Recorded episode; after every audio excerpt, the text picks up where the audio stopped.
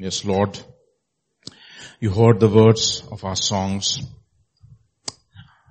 Father, you said, David said, Lord, that the words of my mouth and the meditation of our heart be acceptable to you this evening. And even now, Lord, even as we spend the next one hour or an hour, Lord, to meditate upon your word. I pray, Lord, you would speak to our hearts, Lord. We speak to us, speak to us, Lord. You and you alone have the words of life. Speak to us. We want to hear from you, O Lord. And the very fact that we have come, Lord, is an act of faith that we want to hear from you. I pray, Lord, that we will be blessed because we came this evening. Speak to our hearts, O Lord. Wash us by the water of your word. Sanctify us, separate us Oh Father, in a measure this evening, O Lord, even as we listen, the very act of listening, O Lord, and Lord, accepting your word, let it cleanse us, O Lord. Cleanse us this evening, O Lord. And Lord, let your word not only just cleanse us, but let it find place in our hearts that you would write your laws in the deepmost parts of our inner man and you would cause us to walk in your ways. Father, grant us grace to that end we pray that you would therefore anoint, O Lord, even the speaking and the hearing of this word this evening. Speak to us. We praise you. We worship you in Jesus name. Amen. Yeah. So this evening I just wanted to continue on the topics that we've been looking and studying in our church, uh, the last few weeks and Wednesdays and Sundays. Uh, one verse which we looked at last Wednesday, uh, and such as do wickedly. The second part, but the people that do know, do know their God shall be strong and do exploits. And this, this kind of has become a matrix in my mind now. It's become like a grid. Know, be, do. And I just, whenever I read scripture, I look at scripture with that grid these days. It's become a part of me so much. And, uh, this is what we have been looking at. To know God, that act of knowing God in an intimate relationship causes us to be the way God wants us to be. And from that act of knowing and being is what is, what comes out from us in, in terms of service, worship, what have you, that we do mighty exploits, exploits for God. The highest premium therefore God places upon every one of us is to know Him. That's the highest and the greatest premium. Jeremiah chapter 9 verse 23 to 24, this is what, what, uh, what God's word says. The, thus says the Lord, let not the wise man boast in his wisdom, let not the mighty man boast in his might, let not the rich man boast in his riches, but let him who boast, boast in this that he understands and knows me. You see that? That's the premium. That's what you need to boast. You see? Um, Romans chapter 3 will talk about that. Where then what becomes of our boasting? It is eliminated completely. Because we don't trust in our works or anything of we boast only in our knowledge of who God is. That I am the Lord who practices steadfast love, justice and righteousness in the earth for in these things I delight declares the Lord. Therefore the highest premium that God places in our, in every believer's life or in every life, any, every person's life is the fact that we, do we know Him? The do we know Him? And we heard last, last Sunday, uh, last Wednesday especially, in John's Gospel chapter 17 verse 3 will say, and this is life eternal, that they may know thee, the only true God, and Jesus Christ whom you have sent. You see that? This is real top priority for God to know Him. And what is this knowing? I, I, I read uh, some time back a book, uh, at least twice I read that book. One of my favorite books in my library is uh, by A.W. Tozer. He wrote a book called The Knowledge of the Holy. And this is what he says in one of his, in one of the chapters. What comes into our minds when we think about God is the most important thing about us. It's amazing. What comes into our minds when we think about God is the most important thing about us. Who God is for us defines who we are. And look at what he says. He goes on to say, we tend by a secret law of the soul to gravitate, to move toward our mental image of God. This is true not only for the individual Christian, but of the company of Christians that compass the church. See? It's there everywhere. I mean, you go to any church, any other church you visit, what they think about God determines what, how they worship. Their entire life is determined about who and what they understand about God. Therefore, knowing God first primarily in our minds is so important to God. No? Look at it. I mean, the same book of Jeremiah chapter 4 verse 22 in the New Living Translation, it just captures this so beautifully. Look at what it says in Jeremiah chapter 4 verse 22. My people are foolish. They, what? Do not know me, says the Lord. They are stupid children who have no understanding. They are clever enough to do wrong. but they have no idea how to do right. And why is this? Because they do not know me. And therefore they're very clever as to how to do wrong. But they're not very smart as to how to do right. I mean, in other words, the the, we don't have to be, uh, to, to, to manufacture in ourselves to be sneaky, right? And it, it happens at every level. I mean, doesn't matter which level you are. That sneaky spirit is there in all of us. I'll tell you an example from my own life. Uh, my bathroom, my sink got clogged and I didn't want my landlord to know. So what I wanted to do was I wanted to sneak in the plumber and sneak out the plumber without him knowing. Otherwise you will come and sit on my head and say, what has, what has happened, etc., etc. So, I didn't want that and I, I, I hope he doesn't listen to this, I don't know. okay, but I don't think he would. So I, I, I just wanted to, I didn't want to tell him. So what I did was I called the plumber, I fixed up an appointment and you know, in the evening, 6.30 to 7, he watches World Cup, thankfully. So in that time, I just wanted to sneak in and sneak out. The plumber. So that day, you know, providence has, divine providence as they, as they say, you know, it is God's in, Justin was not keeping too well, so she said, Vijay, I'm gonna just go and sleep early, uh, just mind the children. So she was there in the bedroom, she didn't want the disturb, children to disturb her and she locked up the bedroom and, and she asked the children to sleep in the other room. Now they have a bunk bed now, they're all excited, so they, they went and started sleeping and Abigail woke up. So the plumber called me and I said, I'm coming. Uh, I told Abigail, just wait here baby. Papa's gonna come back, don't disturb mama. Okay? Just give me five minutes, I'm gonna pick him up. He's just waiting at the, at the water tank. I'm just gonna pick him up and come. Don't be scared. Five minutes.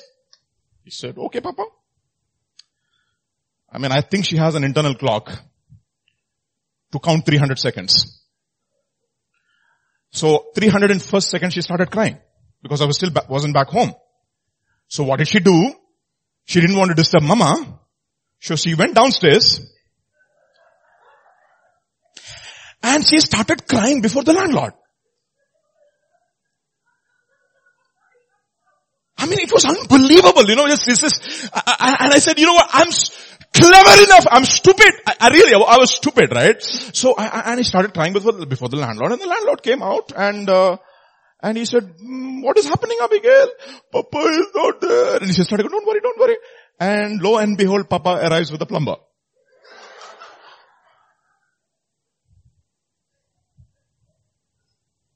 What did you want to do? I wanted to sneak in the plumber, sneak out the plumber, and I was, my God, I said, Abigail.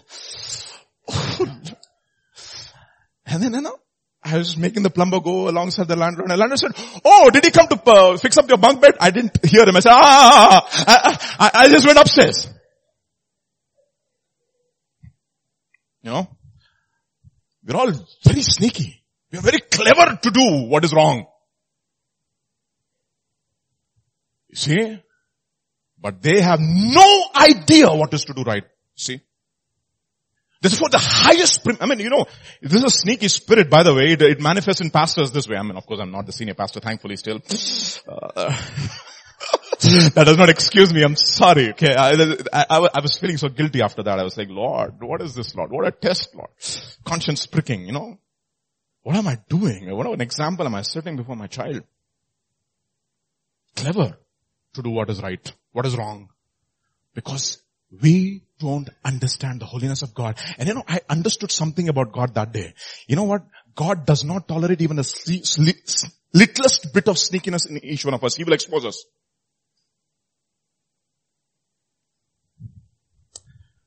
And we need to know Him, therefore. Psalm 103 verse 7 says, He made known His ways to Moses, but His acts to the children of Israel. You see, the children of Israel were not interested in knowing God, But there was only one man who wanted to know him. They only wanted gifts, gifts, gifts, gifts, gifts from God, but not interested to know him at all. But Moses was of a different class. It was a different breed altogether, isn't it? He wanted to know him. And this is what his prayer, Exodus chapter 3, 33 verse 13. Um, this is, you know this very well. He says, that I may know you in order to find favor in your sight. I want to know you, Lord. You see, looked at desert babies last Sunday, right? All, among all the desert babies, of course, uh, we're not talking about desert fathers. Desert fathers deserted their babies. That is what we heard last Sunday. If you heard it. They literally deserted their babies. They didn't care. And you know what happens to that generation. 600,000 600, men, it's actually 603,550 men. Apart from the Levites, Levites are not included, excluding the Levites, 600,000, 603,550 men, along with children, etc. Of all these 603,000 men, only two enter into the promised land. And the rest of them, of these 600,000, they die in the desert. But we know, we heard last Sunday, there was a set of desert children who had circumcision in their hearts. And of course, they had the sign of circumcision when, before, uh, at Jordan as well, after they crossed Jordan. But you know what God was doing?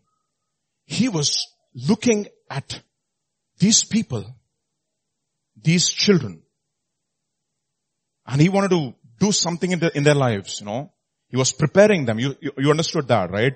The same food they ate, the same nourishment. I mean, they listened to the same word, but what happened to the desert fathers and what happened to the desert baby, the, day, the way they responded is completely different. Today I want to look at two desert babies. Two sets, I would say. One is a set and the other is an individual. They are my, one of my favorite characters in the Bible and I used to look for opportunities to preach them. Today, I have the opportunity. It's found in the book of Numbers. I titled today's message, The Overcomers in the Desert. I want to, I want to talk about the setting.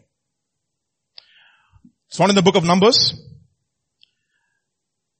By the way, the number, the word numbers comes, comes from the word Bemid, Bemidbar. What does it mean? In the wilderness. That's what it means. I want to give you, give you what's happening over here. I want to give you the, the entire context of what's going on over here. They enter into, to come, they come to Sinai, the law is given at Sinai, and after that, before they go to the promised land, there is a census which is taken, and after that, you remember, they start moving, and Moses sends spies to the promised land. Ten spies come back with an evil report. Two spies speak a good report. And the ten spies instigate the entire congregation against Moses and the leadership and against God. And they say, you know what?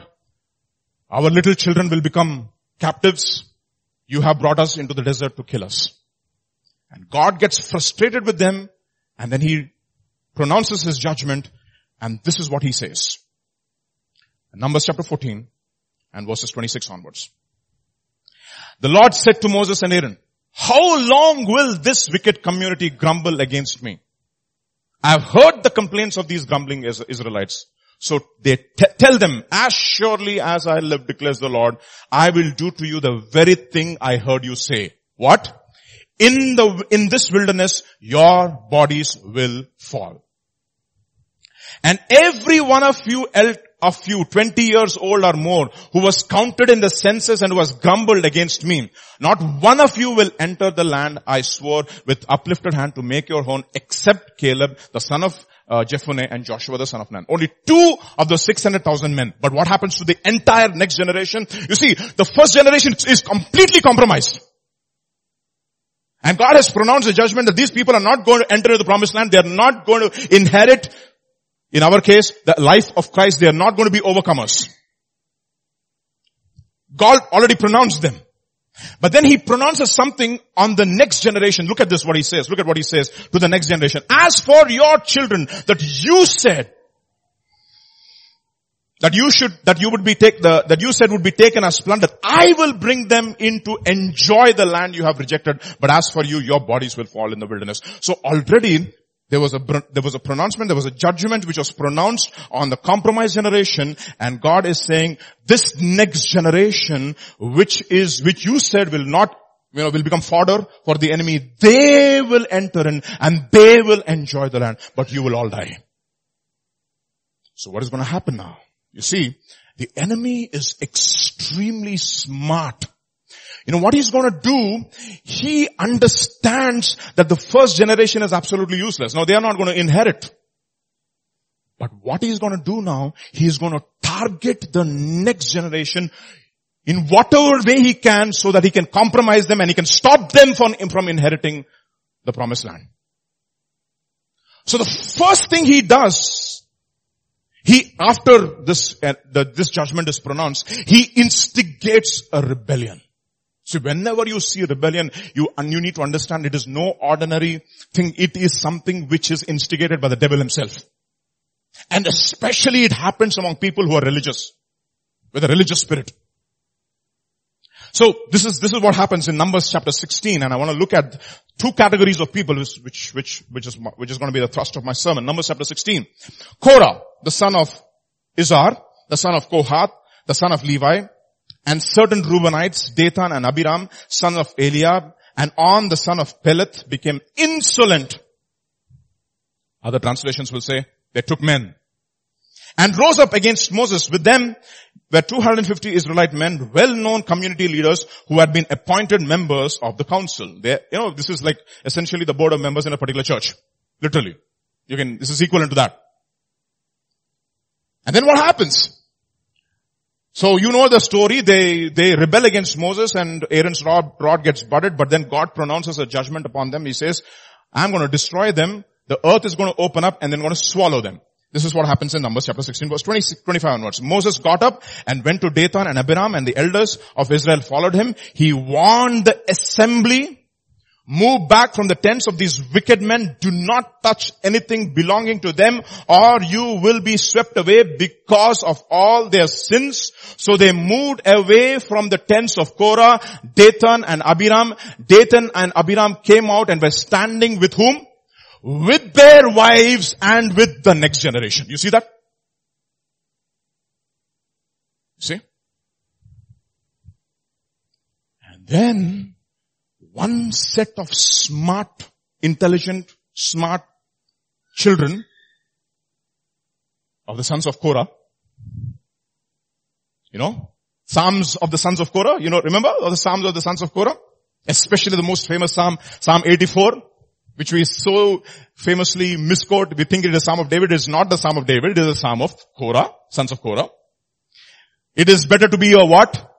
A doorkeeper in the house of God than to dwell in the tents of wickedness. In other words, they understand my father has been compromised. He is going to die. I don't want to be a part of my father's sin. He breaks free and he goes on to the other side.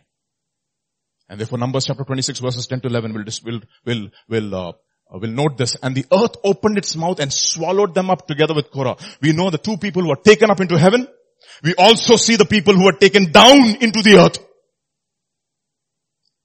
Them together, when that, when that, when that company died, when the fire devoured 250 men, but, uh, and they became a warning, but the sons of Korah, what happened to them? They did not die. You know what happened? They said, you know what? This father is not going to influence me in my life. Let me tell you something, no? Let me tell you something. Christendom will be full of people, especially in a leadership, of bad examples. Full of bad examples. Don't ever think that all leaders are absolutely fine. No. No. Their faith should not determine your faith. No. I remember 10 years back, I mean, I mean, this is a part of, which is very close to my heart and, and I know the, the real pain that I as as a church member went through. 10 years back when, you know, something happened in the previous church. There was a compromise in the leadership. And it broke my heart. It really, really broke my heart when I came to know the truth.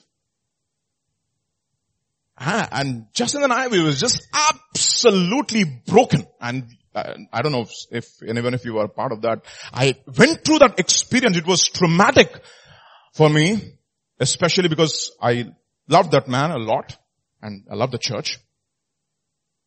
And I had a friend who actually brought me to church.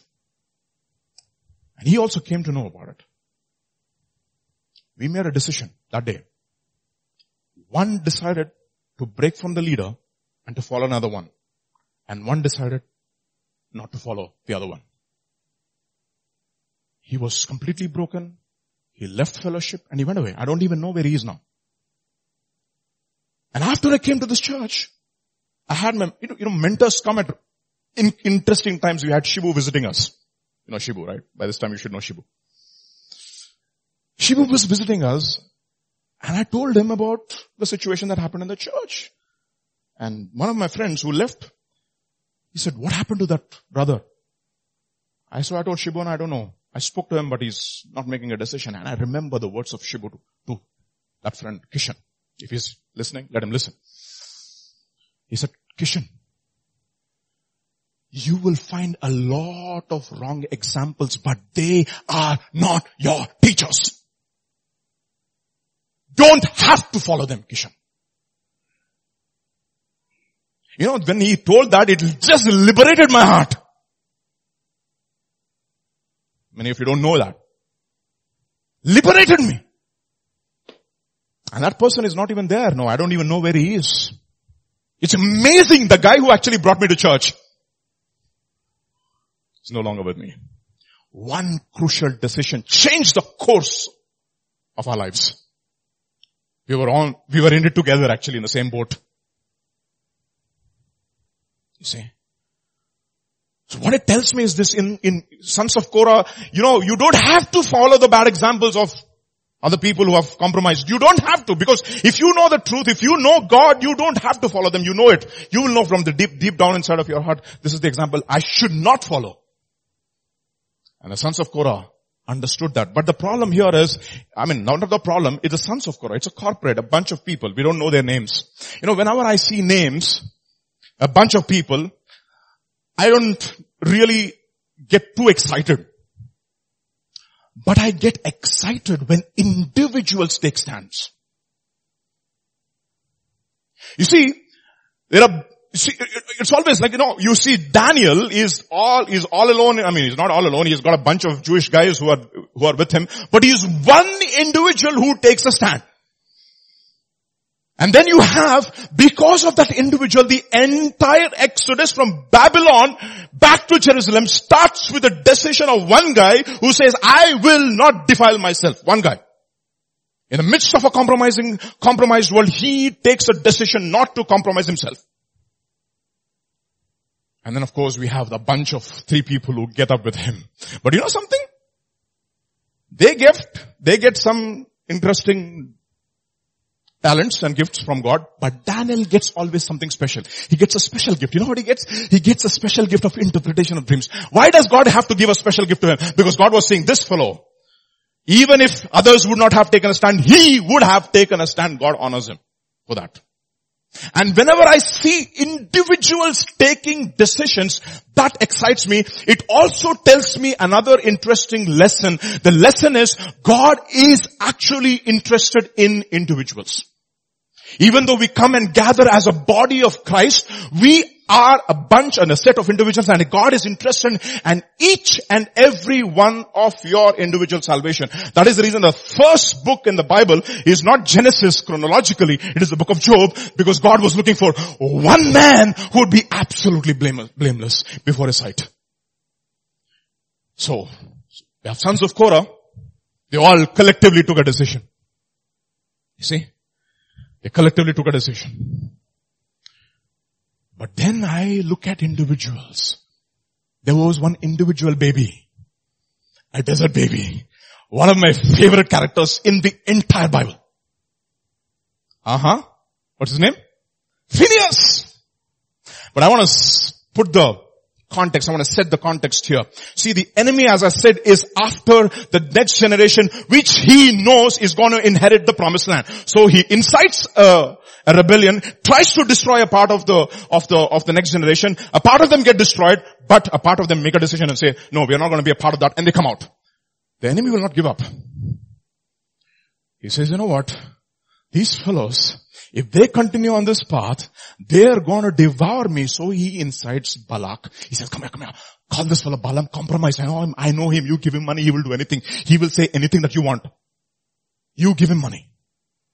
So Balak comes, does a song and dance sequence, captures the heart of Balaam, and asks him to curse. This fellow Balaam goes to every vantage point possible and only blessings are coming out. Why? See, God is, see, Satan already knows the next generation compromise. I know this fellow except Joshua, Caleb. The rest of the guys will not, will, will not, they are not a big problem. Like I, uh, like pastor says, right? Uh, he killed everybody, all the servants, all the children of, of Job, but he left only one person alive and that is, yeah, the wife of Job, right? I mean, a lesson there. But godly men don't have to have godly wives. Sometimes. He leaves them. Okay. To incite. And therefore, Satan is not interested in these fellows who are already compromised. He is interested in the next generation. So what does he do? He calls Balaam and says, come on, curse him. And this fellow goes to every, and every vantage point, only blessing, blessing, blessing is coming. And finally, this is what he says in Numbers chapter 23 verse 21. He hath not beheld iniquity in Jacob. Neither hath he seen perverseness in Israel. The Lord his God is with him and the shout of king is among them. Therefore he shuts up and Balaam goes to his house and Balak goes to his house. That is how the narrative ends in Numbers chapter 24. But then before he leaves, he gives a very interesting suggestion to Balak. Before I go there, let's read, let's follow the narrative from Numbers chapter 25 in the New King James Version. Now Israel remained in Acacia Grove and the people began to commit harlotry with the woman of Moab. This is, well, I, I don't know what Balaam, how did Balaam know this?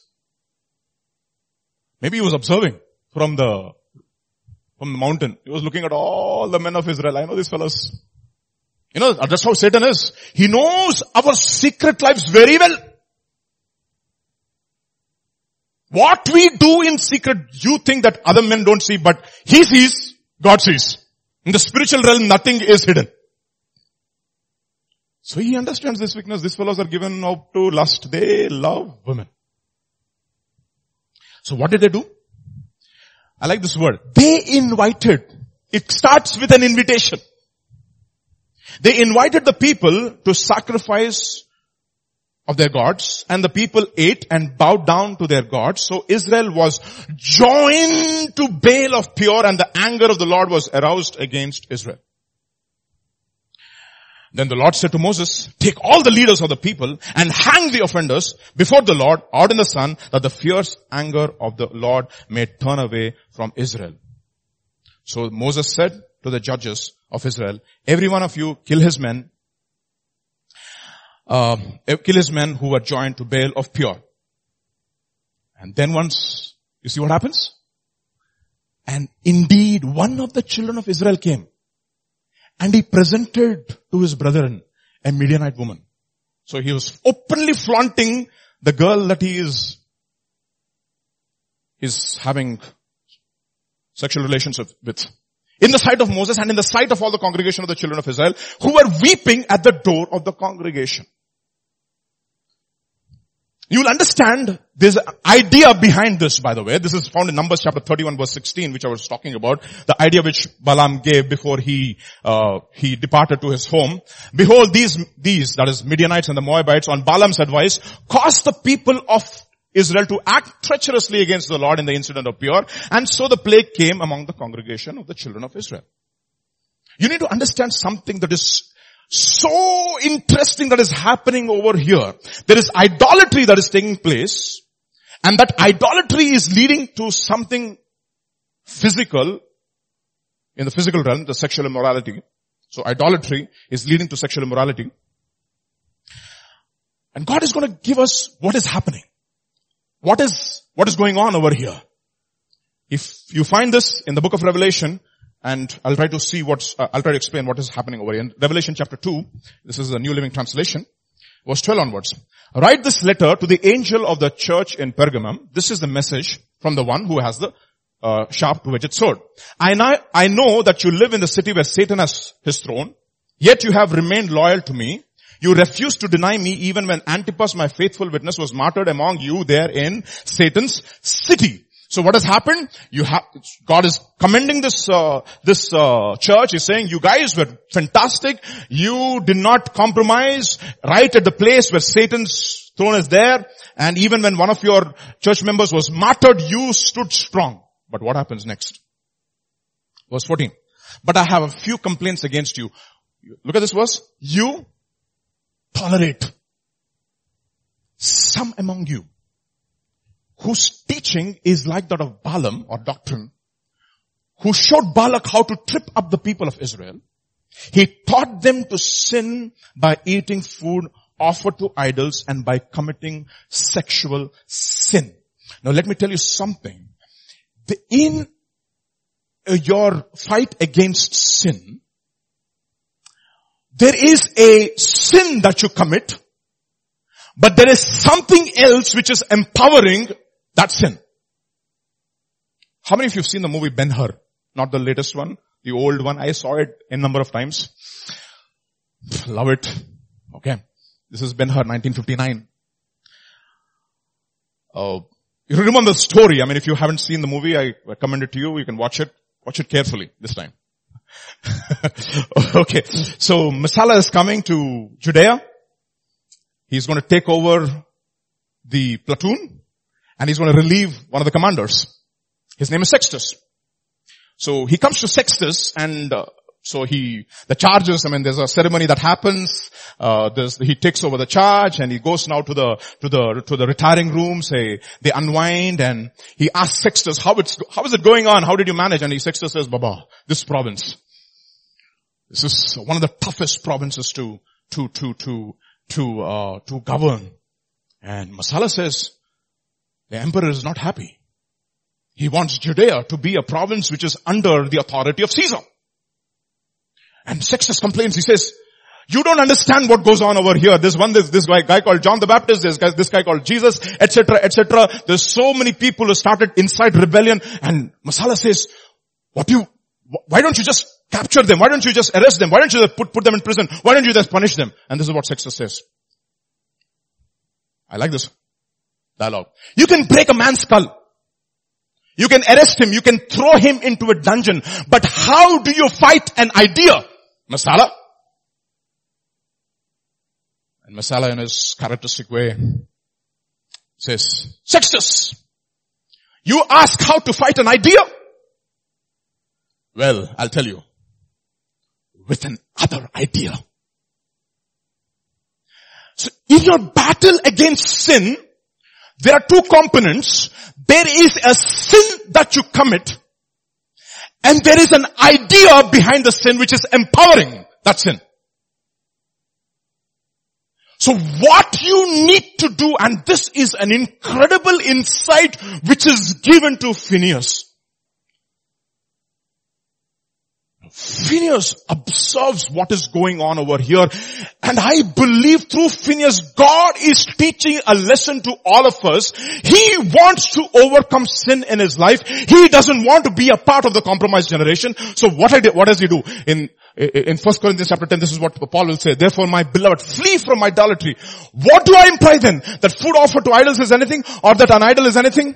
No, I imply that what pagans sacrifice they offer to demons and not to God. I do not want you to be participants with demons. You cannot drink the cup of the Lord and the cup of demons. So what is, what does Phineas do in Numbers chapter 25? Oh, you, you, remember this, Jeremiah chapter 10 verse 8.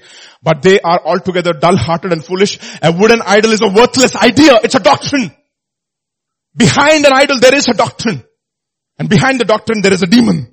And that is the one who is inciting the sin. And therefore if you want to overcome sin, so how does, how does this guy overcome? You know what does Phineas do? Now Phineas, the son of Eleazar, you see, Moses is sitting and weeping. The elders are sitting and weeping. They are not doing anything. That is incredible.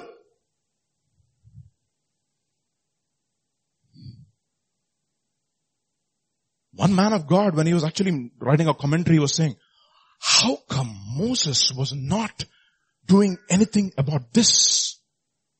Was he also compromised? Was he a little lenient because his wife also was a Midianite woman?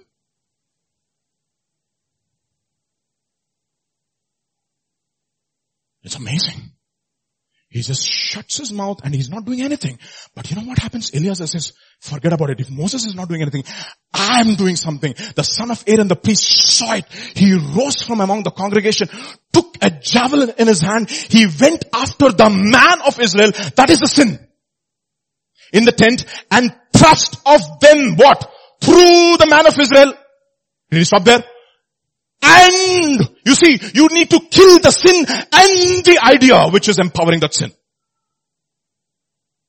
How do I know this? How do I know this is an idea? How did I come to that conclusion? You may ask, which are you not reading too much into the text? Well, I did read too much into the text. I read it into the Hebrew actually. And you know, when, whenever the names of particular leaders are given, you need to be careful and analyze what is going on over there. You know, the name of this guy and the girl, both are given.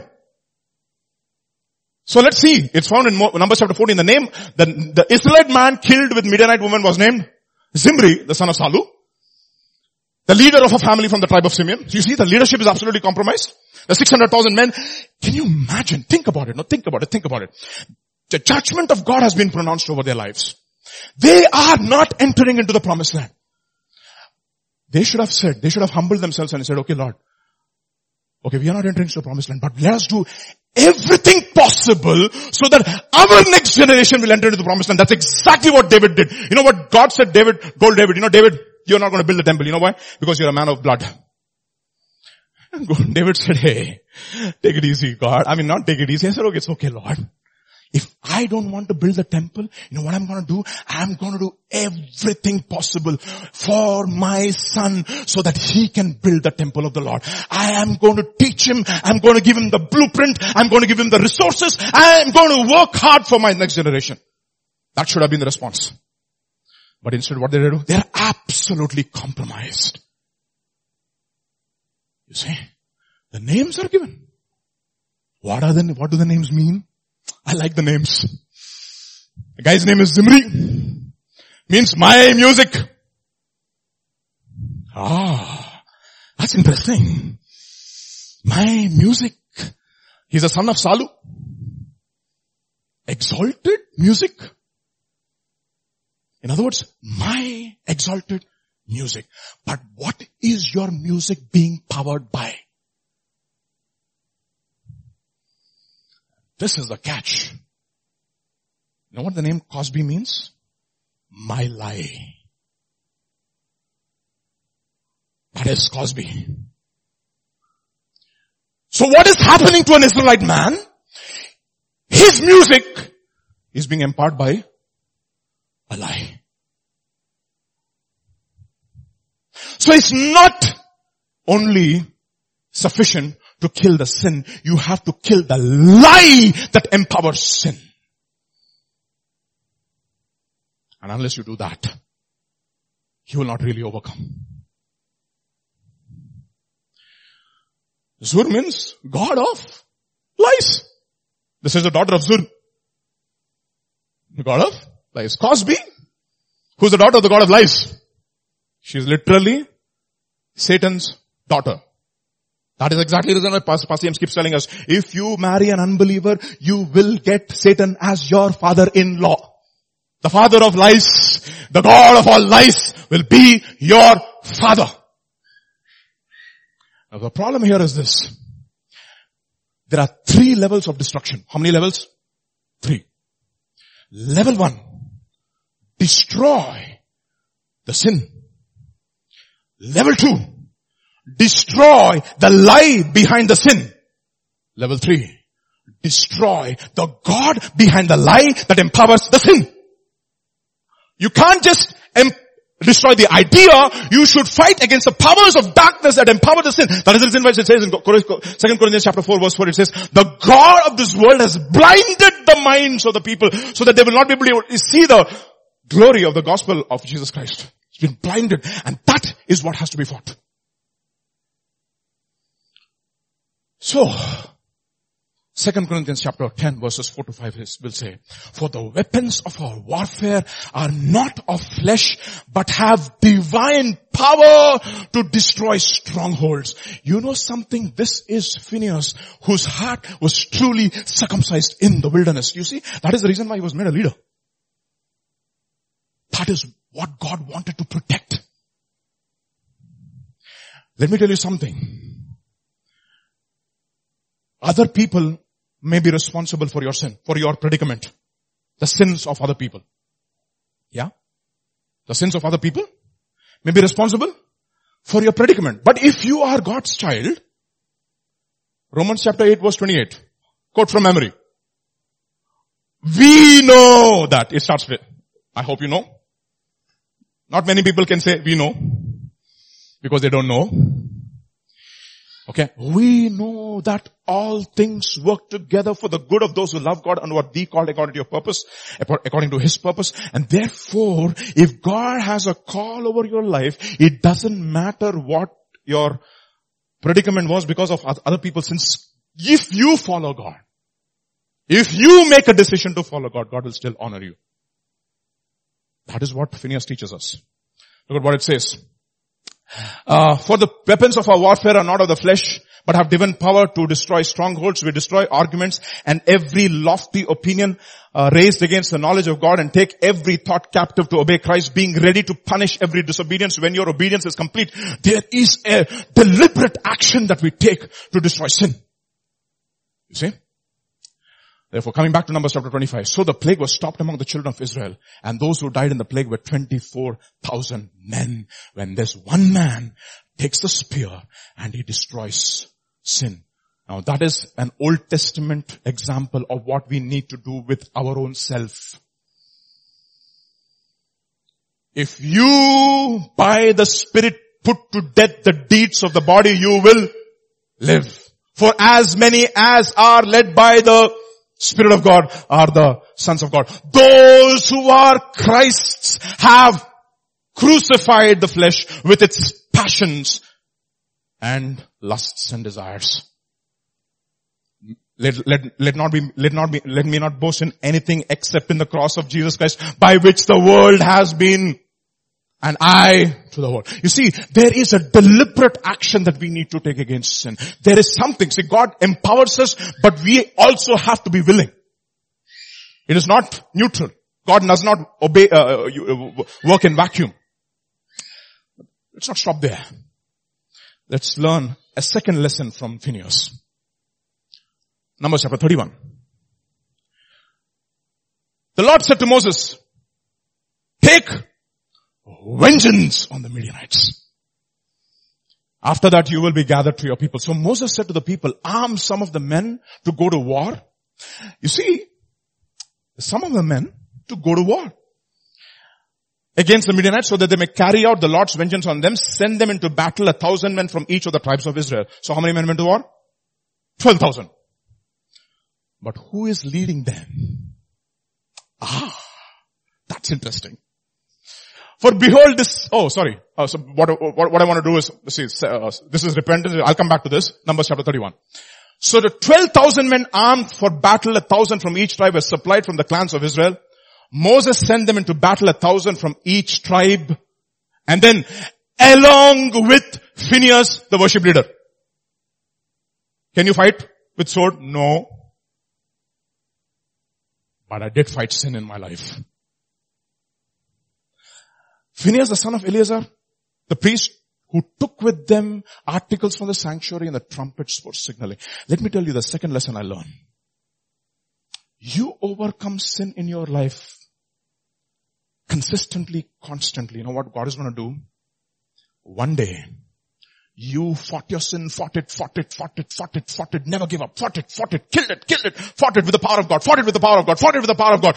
You fight sin and God says, I see you. Know what I'm going to do? I'm going to use you as a leader so that one day you will be able to fight on the behalf of people who are struggling for sin, struggling with sin.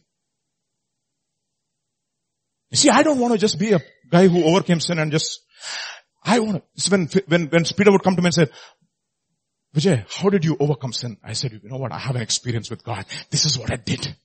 Like, like pastor said, you know, what the joy of victory is, the high, the adrenaline pumping that you get when you see that you have overcome. Oh boy! You said top rank, adrenaline pumping, right? You, that's exactly what I experienced in my own life when I said, University first, oh, heart pumping. You see, and, and, when you go to, the, I mean, you go, go out and see the, see the results, like my parents used to get frustrated with me. I see, they, I said, Mama, when the results are coming, Vijay, result. Oh, but you know what? I knew that I performed well. I, I, I wanted to get good marks. I was not interested in number one, number two, number three. I used to go every day to the examination board in OU. Our famous how you know how the adrenaline pumps when you know that you have victory? And then you said, you know what, I did it man. And what I did, you can do too. Why? Because we, we worship the same God. God is not a respecter of persons. He has no partiality. He doesn't show partiality. And if you are willing and obedient, you can defeat the sin the way I defeated sin. That is the reason why Jesus is called Jehoshua, the captain of our salvation, because he was made perfect through sufferings. He was tempted in every area, tested, and he overcame. And because he's able to overcome, he said, you know what? I understand what, you, what you're going through. And because I overcame, you will also overcome. You see, that is what is happening over here. There is one guy who's not satisfied just to overcome sin in his life. He's saying, Lord, what you did to me, I want to share with other brothers and sisters who are going through the same problem, same sin, same struggle. I want to tell them, you know what God did for me, He can do to you too. I fought it, I fought it, I fought it by the power of God. The same power of God is available to you and we can all become overcomers. And that is the reason why Satan is after Phineas here. See, there are two Phineases in the Bible, by the way. One Phineas, an overcomer in the same area. One Phineas, an absolute compromiser. So when some people name their sons Phineas, I need to ask them which one.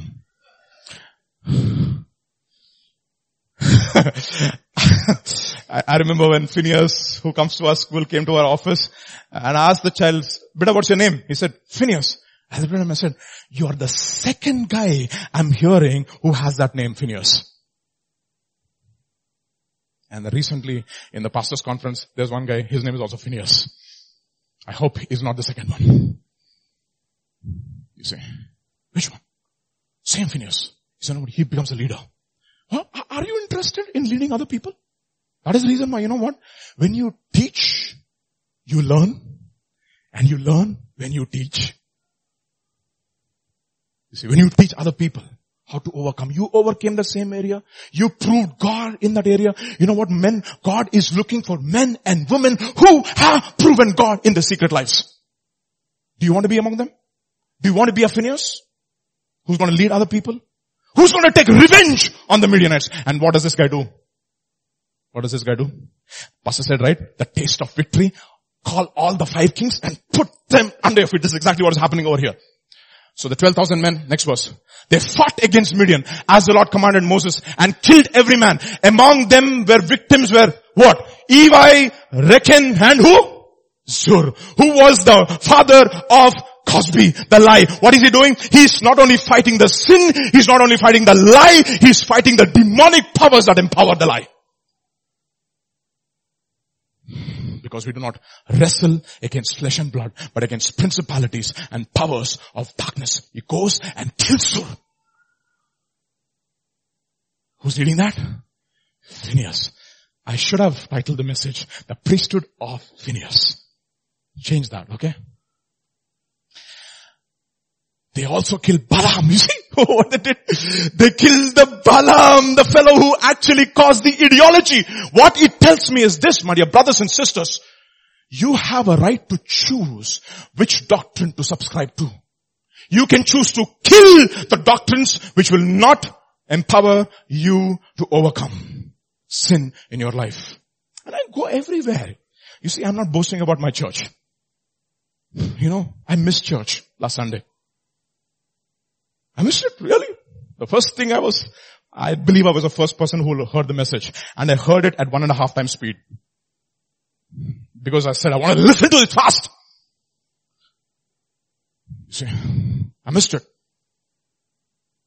Oh, there are very few places on earth where you are challenged to overcome sin, where you're taught as to how to fight sin.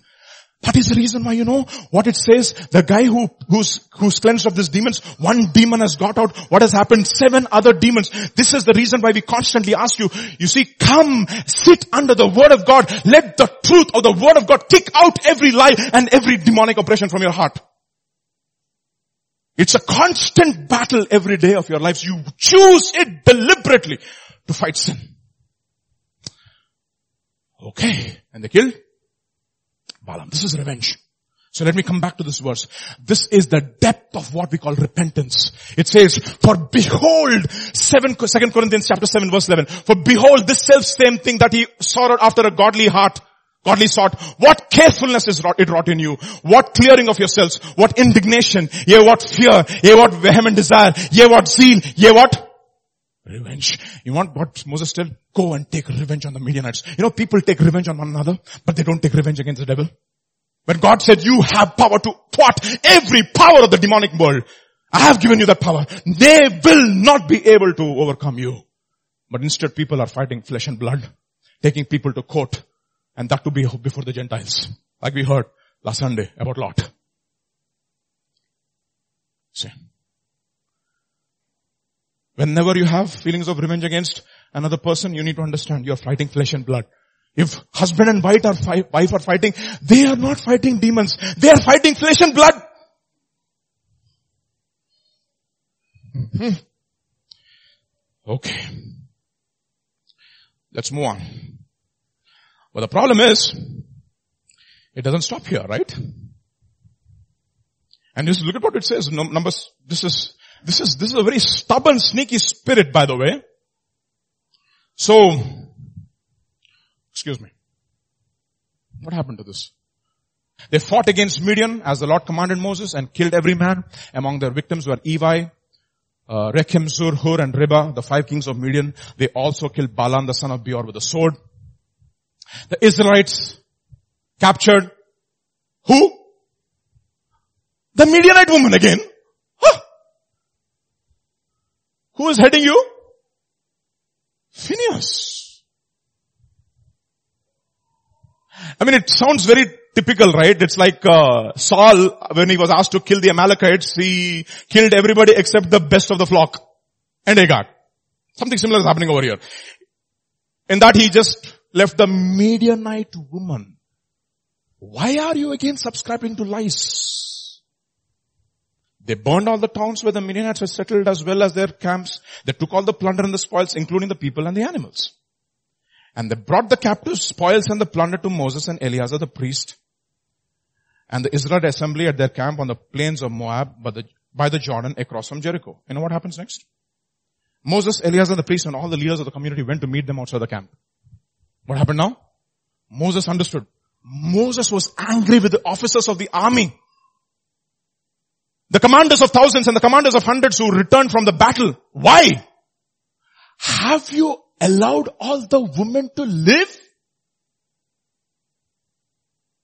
See how subtle this is?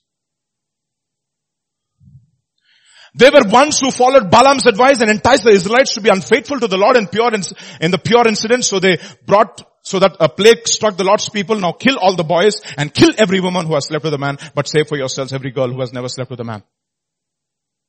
And they do. What it tells me is this. There is never a point in your life will you stop fighting lies. You can never relax. Midianite women are always there. Even if you thought that you killed. You see, lies are ideas. You can kill a person, but how can you kill an idea? You can kill Marx. That's what I was saying, right? But you cannot, you cannot kill Marxism. You can kill Mao, but you cannot kill Maoism. They will come in their packaged form. Again, they will look very beautiful and attractive. So one of the lessons Eliezer, no, sorry, Phineas learns. My tentacles and my antenna always has to be sharp for, and I have to constantly keep asking God for the spirit of discernment.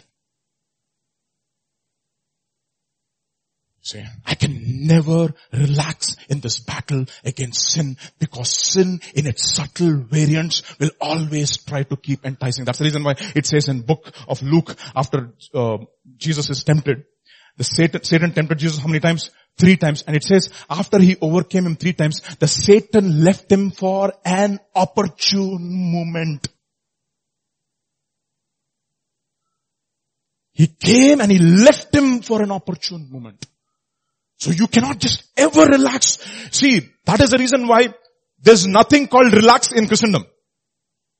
I mean, spiritually speaking.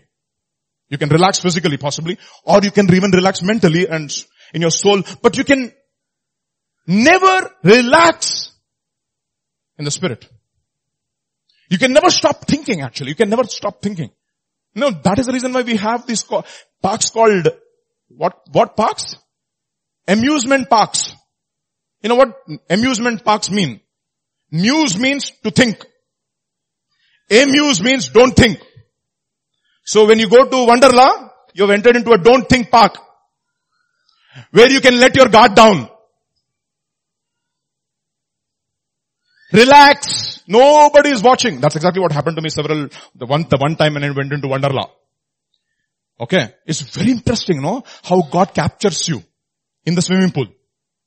I was swimming and I was enjoying all people over there swimming, swimming and I was then, I know I was swimming. I hit somebody. And that fellow got up like that and he said, praise the Lord pastor. I said, I said, who's this fellow? Oh. Uh, uh, and he said, remember you came to Warangal to our church to preach. Then I recognized why it is called amusement park and God does not want me to stop thinking. Because one fellow will be there who knows me. And if I am caught in some uncompromised, embarrassing position, he will say, praise the Lord, pastor.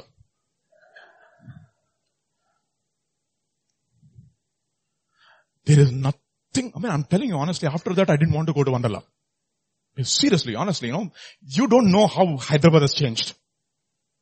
How Hyderabad has changed, Baba, in 15 years a decade and a half. It's become sometimes in some places worse than Canada. Oh, by the way, the maple leaf has been replaced by the marijuana leaf.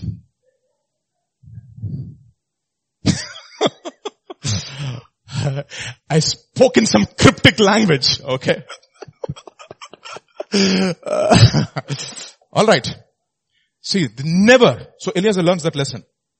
Eliezer, I'm sorry, Phineas learns that lesson that he can never ever stop being on guard against sin. He has to have his spiritual antennae always tuned to God. Does he therefore learn his lesson? Ah, let's check him out, please. Joshua chapter 22 now. Interesting. You're following Phineas in his journey. Joshua summoned the Reubenites, the Gadites, and half the tribe of Manasseh. Who are these people? These are the people who said, you know what, we want to be on the other side of Jordan. We like this place over here. We like the land over here. We don't want to cross onto Jordan. And Moses said, okay, fine, take it. But all the men, you go cross Jordan, fight for your brothers. And once your brothers find rest, go back and enjoy your possessions. Okay? Otherwise, be sure what will find you out? Your sin will find you out. Where do you find that? Numbers chapter 32, 23. 32, 23. Okay? 32, 23. Okay? It's easy to remember. Be sure your sin will find you out. So they said, okay, fine. Then Joshua summoned the Reubenites, the Gadites, and half the tribe of Manasseh and said to them, you have done all that Moses, the servant of the Lord, commanded, and you have obeyed me in everything I commanded for a long time now. To this very day, you have not deserted your fellow Israelites and have carried out the mission of the Lord your God gave you. What do you do now? Now that the Lord has given you them, uh, give, has given them rest as he promised, return to your homes in the land of the most, land that Moses, the servant of the Lord, gave you on the other side of Jordan, but be very careful to keep the commandment and the law that Moses, the servant of the Lord, gave you, to love the Lord your God, to walk in obedience to him, to keep his commandments, to hold fast to him, to serve him with all your heart and with all your soul. That is one sermon in itself. I'm not going to go into the depths of that. Five things he talks about. And then, when they came to, okay, so they, they, they said, okay, fantastic. When they came to Geliloth, near the Jordan, in the land of Canaan, the Reubenites, the Gadites, and the half tribe of Manasseh built an imposing altar there by the Jordan. In other words, they were crossing Jordan, and before they crossed off Jordan, they built an imposing altar before that. There. And when the Israelites heard that they built the altar on the border of Canaan at Geliloth, near the Jordan on the Israelite side, not on their side, but on the Israelite side, the whole assembly of Israel gathered at Shiloh to go to war against their brothers. Now who's going to lead them? You might have guessed it, no? So the Israelites sent Phineas, son of Eleazar the priest, to the land of Gilead, to Reuben, Gad, and half the tribe of Manasseh. With him they sent ten of the chief men, one from each tribes of each tribes of Israel, each of the head of family of division among the Israelite clans. When they went to Gilead, to Reuben, to Gad, and the half tribe of the Manasseh, they said to them, what did they say? The whole assembly of the Lord says, how could you break faith with the Lord God like this? How could you turn away from the Lord and build yourself an altar in rebellion against Him? Was not the sin of Peor enough for us? Up to this very day we have not cleansed ourselves. He understands. He says, you know what? I want to be sure that every vestige of sin in my life is broken. I don't even want to give chance to anything. Even if it looks not sinful, even if it is not sinful, my antenna will always be sharp. You know what they say? Hey, relax Phineas. You know why we build this altar? We build this altar as a memorial. Not to break faith with God. And He gives them an answer. He understands the answer. He understands that it is a satisfactory answer. And he goes back and tells his people, it's okay. What does it tell me? He's sharp. He fell, I mean, you, know, you might fall in one area in your life once. But after you have overcome, you have to be sharp. That's the reason why you know what it says? Keep, abstain from every appearance of evil. Abstain from it.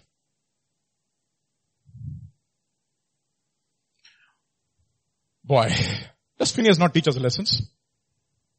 One guy who was a desert baby.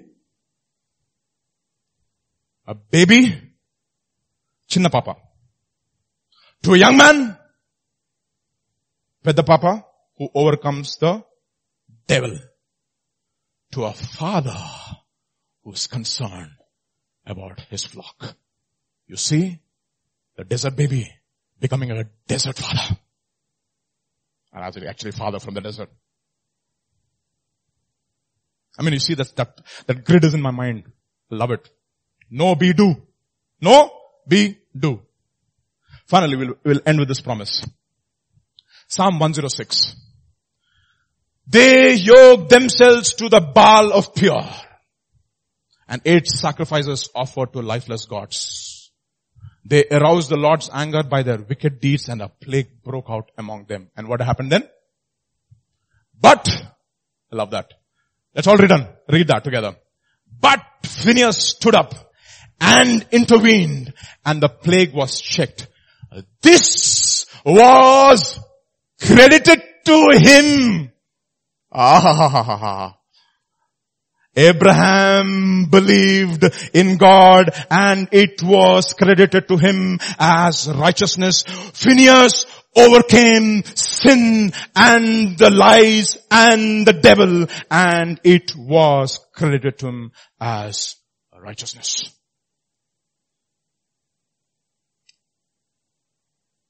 आज का समाप्त समाचार समाप्त You say, you want to be a Phineas? Oh boy, when I read Phineas, I get excited. I was looking for opportunities to share. One guy who was a desert baby, and you know when pastor gave the title Desert Babies, I was actually excited. I knew two, on the top of my head I said, Sons of Korah, Phineas. Sons of Korah, Phineas. This is coming into my mind. Sons of Korah, Phineas. Two desert babies who overcame in the desert and they became from children to young men and to fathers. You want to be Phineas in your generation? If you want, let's all stand up and let's pray.